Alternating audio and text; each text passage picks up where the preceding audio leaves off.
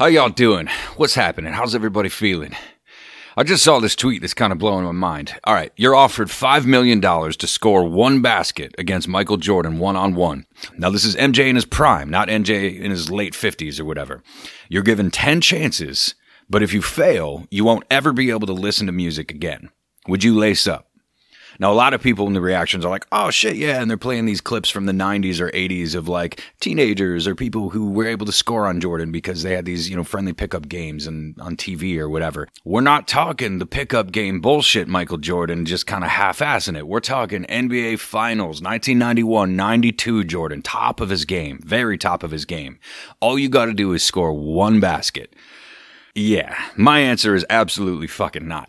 Uh, I know we've got a hyperbole addicted society and a lot of A players happening right now, but this man was the very best that ever set foot on the court. And the trash talking the guy did alone was legendary. And outside of that, outside of that little fucking cauldron between he and Larry Bird over all those years, you've got this dude who would react to negative criticism, who would react to negative reinforcement in ways that nobody had ever seen. I mean, he's, this is the dude that after he retired, he came back to the Bulls during their practice and fucking schooled one of the rookies who came came through and like apparently besmirched him somehow or whatever. But this guy is the most competitive motherfucker you're ever going to meet and the single greatest basketball player who ever lived. So that's $5 million you're not going to get and you're going to find yourself musicless for the rest of your life. Not worth it, far as I'm concerned. Ah, so anyway, how we doing? We feeling good? I, uh, I'm feeling the need to apologize for my fellow townsfolk today. I'm, um, sure you guys saw in the news in Huntington Beach over the weekend, hundreds of people were uh, raging against the deep state machine, uh, demanding that the world open back up because they want to go to fucking Baskin Robbins and watch baseball and so on. And, you know, I get the underlying need. Like, we need to reopen society. Businesses are dying. Kids need to go to school, so on and so forth. But these fucking bug chasers who are out standing side by side, hundreds or even thousands deep in the middle of downtown Huntington, Huntington Beach, they're no better than bug chasers. These fuckers are they're just cretins and i can't believe they're my fucking neighbors. I mean these are the, the parents of my kids friends you know? It's uh it's just staggering how proudly ignorant and blindly defiant so many of these fucking people are. I live in huntington beach if that weren't obvious but these uh, these dunce ass MAGA dorks were out screaming that COVID nineteen is a hoax, or you know something about five G towers and a cover up for earthquakes that are going to destroy the world and shoot magma into the sky. You know, five G is a bioweapon to kill you. It's a 5G as a bioweapon to kill you. Why is Elon Musk in such a such a hurry to get out 5G and blanket the planet with satellites to kill us all? Why? Why? Because they want to kill us all. Bill Gates is a psychopath. Bill Gates wants to kill us all. Bill Gates wants us to have a mandatory vaccine. Bill yes. Gates wants us all microchipped. Yes. They want to cause unemployment, have social yes. collapse and Hunger Games, and then they want to roll in communist China. That's what this is all about.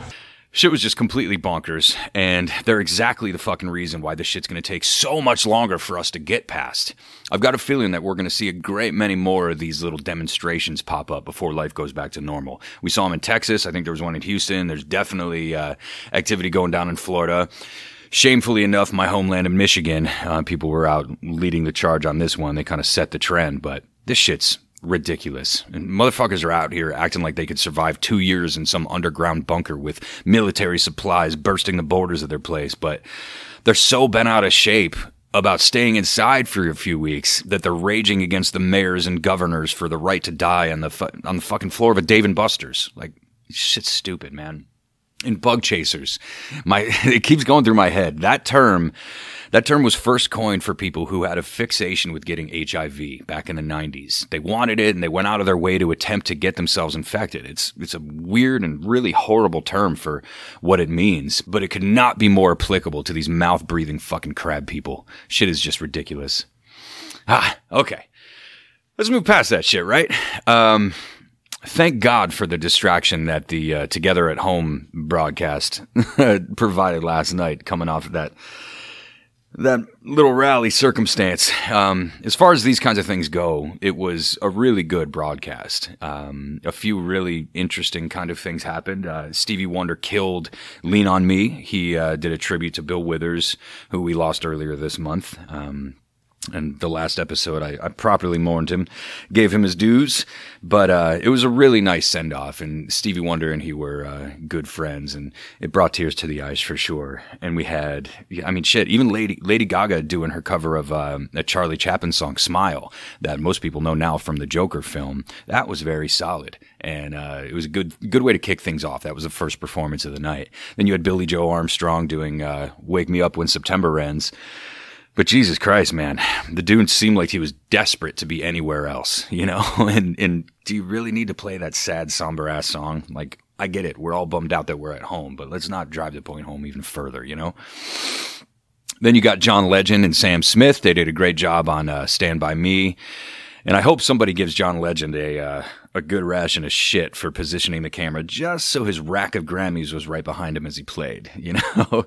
and, um, yeah, but Sam Smith, man, he's adorable. He's just too adorable. He's so sweetly gay. He's just a, a pudgy, smiling uh, chanteuse, we could call him. Uh, can a man be a chanteuse, even if he's very feminine? I don't know.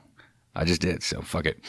But um, man, I knew that I knew Lizzo could hold her own, and she's you know got a, a really good voice as far as belting goes. But the way that she delivered Sam Cooke's uh, uh, classic "A Change Is Gonna Come," that brought real goosebumps. It was really good. She drove that one the fuck home.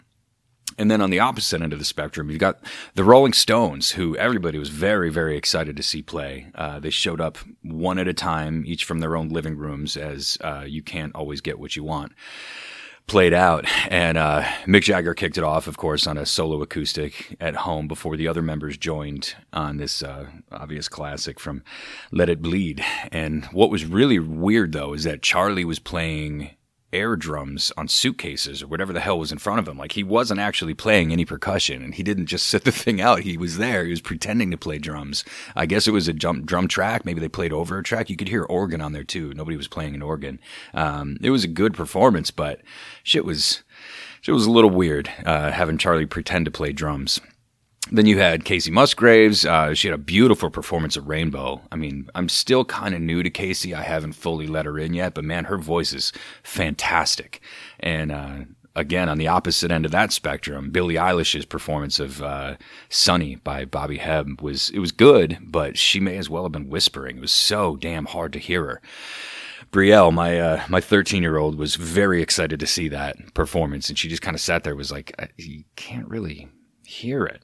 Um, I don't know how someone like that is going to have a long career arc once the ASMR fixation falls off or whatever, but um, hopefully somebody can teach her to project a little bit more because without a microphone, she's just, she's almost useless. It was weird. Ah, so then there's Eddie, uh, Eddie Vedder from Pearl Jam. He did River Cross. It's a, a, very somber tune, very somber tune. May as well be for a funeral. It was very eulogistic, uh, played with a pump organ. And I mean, if if Eddie's going to do any song off their new record, off Gigaton, to immortalize that first performance memory, I guess I'd like it to be that one. I certainly don't want it to be any of the up tempo rockers that um, are on the record. You know, I don't want to be thinking back to sitting at home on my couch drinking a glass of wine with my family watching the first performance of that. you know, I, I, want that to be actually at a show surrounded by thousands of other people. You know, um, but it was a good rendition, River Cross, and. Uh, it was just good. His vocals were a little low too, but um, the "Share the Light Won't Hold Us Down" part that was good. That was really good. That's where the goosebumps came from. And uh, honestly, though, like just like "Wake Me Up When September Ends" and a few of the other ones, like, do we really need this super somber reminder that shit's fucked up right now? Like, we just we don't. Um, and to that end, though, if you're gonna get serious about it, you may as well double down and do what uh, Taylor Swift did she positively kicked the shit out of everybody's hearts for uh, "Soon You'll Get Better." Uh, it was just her and a piano, um, and man, those the lyrics are just too too applicable, too powerful. You know about about being there and not being able to let somebody go because like what is there without you you know and like we need to get you back we need to get you back on your feet um, it was really there was not a tear not a tear there was not a dry eye in the room in my house. I'm i'm not embarrassed to say And right after that, you know, nobody stood a chance after that point when Lady Gaga and Celine Dion and Andrea Bocelli and John Legend finished the night with uh, The Prayer. And Celine and Andrea's voices are just so completely on another level. It was an amazing finish to a night of music. And you can be jaded that it's not, you know, a part of pop culture and not a, a deeply recognizable song in today's day and age. But man, for anybody with even just the slightest hint of culture, it's, uh, it was beautiful. It was really incredible. And it's been so long since I've seen Andrea Bocelli. You think that these people don't age when, um, you know, you don't see them in public for so long. And then see them later and they're suddenly all grayed out and skinny. And, um, I don't know how much time he has left, but man, that is an incredible voice. And I hope he's, I hope he's still being productive and prolific as he's always been. So anyway, we are collectively tripping out right now because Fiona Apple's new record is far too good for its own good. Um, even with a full 30 seconds of the girl squawking and squeaking like a fucking dolphin. Uh, it's just, it's so great. I'm telling you, Fetch the Bolt Cutters is the best thing I've heard so far this year. If you haven't listened to it, check it out. I'm pretty sure you have though, because this thing is everywhere. It's been about, uh, eight years, I think, since Fiona released her fourth album, The Idler Wheel. And um, that record, if my math is right, comes seven years on the heels of the previous record before that. So this is definitely few and far between. And um, it's it's it's just so good. Fuck. I mean, she made it at a bunch of studios, uh, at least partially recorded, but rooted most of it at her home in LA with a very slim crew of backing musicians. Uh, they were focused on these just rich but minimalistic percussive sort of textures throughout the record. And it's a really nice cross between the Idler Wheel and Extraordinary Machine. I think it leans a little more towards Extraordinary Machine, maybe with a little bit of acid while listening to some jazz. But uh, shit, man, I mean, the song Newspaper alone, that might be my favorite track right now. It's one of the more fascinating songs for sure. It's a, um, it's a woman's message to the new lover of her ex, and it's told through a mix of jealousy and empathy that kind of mixes mixes back and forth. Um, the music sounds like a bat hitting a trash can sometimes. I mean, you know, instead of pots and pans and so on. Um, you know, accompanied at times by this chorus of these heavenly voices. But it's really fascinating to hear her wonder what lies her ex told the new girl to make sure that they'll never be friends. And she does it in this very sing song kind of way. Um, not necessarily Dr. Seussian, but the imagery, the vocal imagery is really, really great. And, uh, you know, I listen to to most new music in the car, at least music that I'm excited about. It's just it's got a good sound system. I like going on drives, and I'm not going to be interrupted by a bunch of unnecessary bullshit. You know, uh, especially tucked into the home with everybody like like we are right now. But um, so for the new Fiona record, I brought my dog Kodo along because he likes to go on drives. And uh, whatever Fiona's dogs were saying at the end of the title track, um, I, I, don't know, but he was freaking the fuck out. Uh, it was it was hilarious. I kept rewinding it for him, and he's like, "What's going on? what, what is this?" Uh, the credits note the backing barks contributions of Mercy, Maddie, Leo, and Alfie. I assume those are her dogs, but um, shit, man. Yeah, it, it, was funny and it's good. But the album's title comes from a line of dialogue in the uh, British police drama The Fall. It was spoken by a sex crimes investigator who fans will know as Gillian Anderson, formerly of the X Files. Um, in the process of rescuing a girl who was held captive and tortured. So, thematically, I think that's pretty on point. But, you know, over the years, Fiona has uh, she certainly earned her caricature as this spiteful, scorned woman, forever raging at the, the cruel and unsympathetic men in her life. But um, that's not the case here at all. It's actually happy. She's not dipping into the bitterness and the, the sorrow of it. And whatever bitterness and sorrow has been experienced or has has a need to be expressed is done through a very clever delivery that's empowering and strong. It's it's fucking crazy, man. I was uh, I was pretty convinced that Run the Jewels were going to run away with the uh, best album of the year because shit, what I've heard so far off RTJ4 is just fire, just so fucking good. Um, but Fetch the Bolt Cutters is one of those empowering records that's it's really light on its feet and far more powerful through these whimsical observations of strength than it would be through, you know, shaking fists and clenched teeth. It's just such a fucking great record. And it's going to be rad to see these songs live, however long it takes to make it back out there, you know? I remember fuck, this is 20, 2012. It was before uh, the last album came out.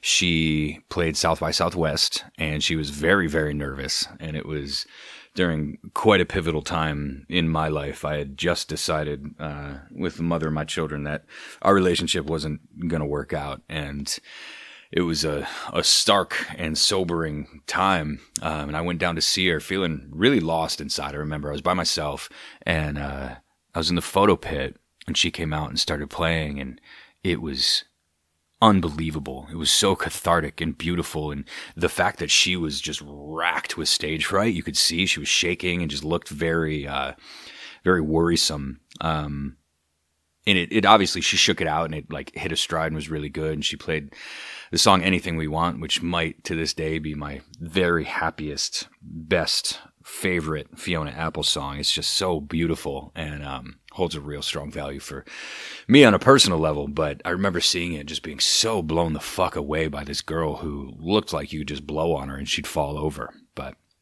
man, um, I can't wait to see her live again. It's going to be good. So check this record out. Yeah. But all that reminds me, uh, there are a ton of people right now that are just totally up shit's creek when it comes to tickets, tickets for any show. Um, Ticketmaster has announced, as I'm sure you've heard, that they're not refunding purchases for postponed shows, only canceled shows. And this is a change to their policy after initially offering, um, refunds to people, but I'm sure they got a flood of them because shit, I mean, people need to get their fucking hands on some money right now, you know, or, or, the postponed shows happen on dates they can't make or whatever the situation may be. Um, but there is hope if you're one of those people. That's what I wanted to let you know. Um, if you paid with a credit card, don't stress on this shit. Um, you will get your money back. Just be diligent. Call the number on the back of your card. Tell them that you want to dispute the charge. Explain that you purchased tickets for a show on a specific day and you don't want credit for a different day. You want a refund.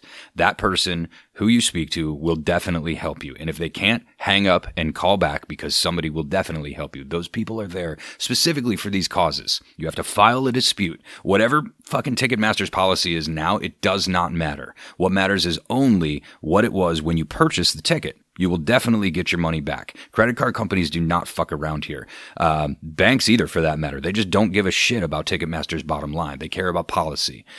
And uh, oh, that reminds me, not all debit cards are created equal. A lot of people think like, oh shit, I paid with my debit card. Like that's as good as cash. I'm out, fucking out of luck. Um, some banks will be just as vigilant as credit card companies. Uh, you know, of course, some will treat your purchase as if as if it was made with cash, meaning you're pretty much shit out of luck. But uh, if you're not sure what they can do, call your bank, go into a branch for advice, do whatever you can because you can't just let these companies take your fucking money, especially in a situation like this. And just as a reminder, any rights that you have as a consumer, this is critically important. Any rights that you have as a consumer were not given to you by banks. They were not given to you by credit card companies. They were fought for and they were codified into law by Democrats. I'm not someone who's going to sit here and tell you every fucking podcast who to vote for, but you need to remember that shit when you go to vote in November. And when you think about, oh, I can't vote for Biden, he's a piece of shit and he's fucking a degenerate and whatever, he's, he's losing his mind, he has dementia, whatever you want to say about him we're not necessarily just voting for a presidency in November. We're voting for lifetime appointment judges that Trump is going to have an opportunity to spend four more years packing the courts with. That's all I'm going to say as far as politics go today. But um, you got to remember that shit because these rights and these rules were not just offered to you and you need to flex them. So call your credit card company, stay on it, be diligent. You will get your money back. And for me, that's a lot of fucking money. So I'm going to be doing exactly the same thing. But uh, right now, this is where I leave you, sexy bitches. I've got to get ready for 420 tomorrow. Got quite a holiday to look forward to, but I've got uh, bread to bake and fires to make and bad habits to break. But um, oh, speaking of habits, I'm finally getting into yoga for the first time in my entire goddamn life after my whole family's been involved with it for as many years as I can remember. Um, I wanted to for many years, but I always found a reason not to, you know? Except now, Ari Shaffir, uh, the comedian, is guiding people through 30 days of yoga on his YouTube channel. Uh, yes, it's that comedian Ari Shaffir that everybody hates because of his shitty things that he said about Kobe right after he died. Um, and yeah, that was fucked up. And yeah, I was definitely pissed at Ari for a while after that. Um, and y'all are welcome to virtue signal your asses off and condemn me for exercising to a YouTube video because of that. But um, the videos are legitimately fucking hilarious. And Ari knows exactly what the fuck he's doing when it comes to this yoga shit. You go through a 30 minute session each time, and he guides you through a handful of poses and breathing techniques while also giving himself rewards of tequila or vape pens along the way and uh, suffering for it. as the as the video progresses. Uh, but he fully makes up the names of poses he doesn't remember the proper titles for, and um, each one is pretty damn funny. The shit has me laughing my ass off every day at like five thirty in the morning. Uh, it's the only time I can do it, honestly, without other people in the house being around, fucking up my flow. I don't know why. It's uh it's still profoundly embarrassing to me to do yoga around other people. Probably, probably just because I suck at it really badly right now. And, and, I don't, I just don't want motherfuckers laughing at me while I'm trying to do some goddamn sun salutations, you know? If I'm putting in the effort to improve myself, that kind of ridicule throws me right off my track. But uh, yeah, it's pretty stupid to be hung up on that dumb shit for sure. And I'm sure it'll change once I get a little better and don't feel like a complete piece of shit like I do right now. But um, stay tuned. I'm only on day four now. All right, you sexy motherfuckers. Have a good 420. Look out for each other. Don't go outside, at least not too far off your own property. And uh, take care of yourselves, all right? We're all going to end up in the Hunger Games, and I hope you're ready to go when the Hunger Games start. Or guess what? You're going to be the first person on the barbecue. You know what I'm talking about? If you can't defend yourself, you're going to be the first person on the barbecue. Read the books. Read how when when society decays, you get to a point. Hey, how are the waves out there? Good. Okay, good. Uh, I got to go surf the waves today too.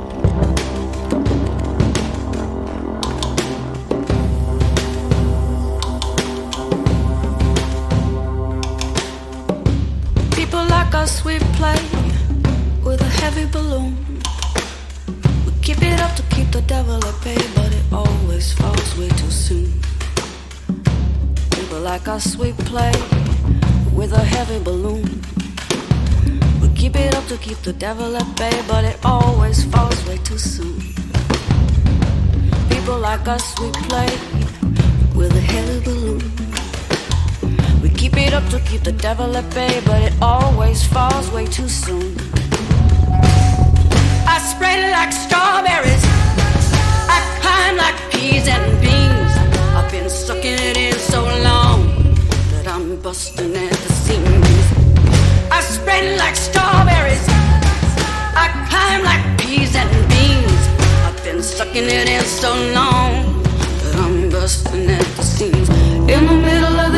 like the sun with the Sahara, wanna stare me down. Forcing all forms of life inside of me to retreat underground. It grows relentless like the teeth of a rat. It's just got to keep on on at me. And it constricts like a boa on a hose. Nothing flows, so the pressure grows instead of the sea. People like us get so heavy and so lost sometimes so lost and so heavy that the bottom is the only place we can find. You get dragged down, down to the same spot enough times in a row. The bottom begins to feel like the only safe place that you know. But you know what? I spread like strawberries. I climb like peas and beans. I've been sucking it in so long that I'm busting at the seams. Spread like.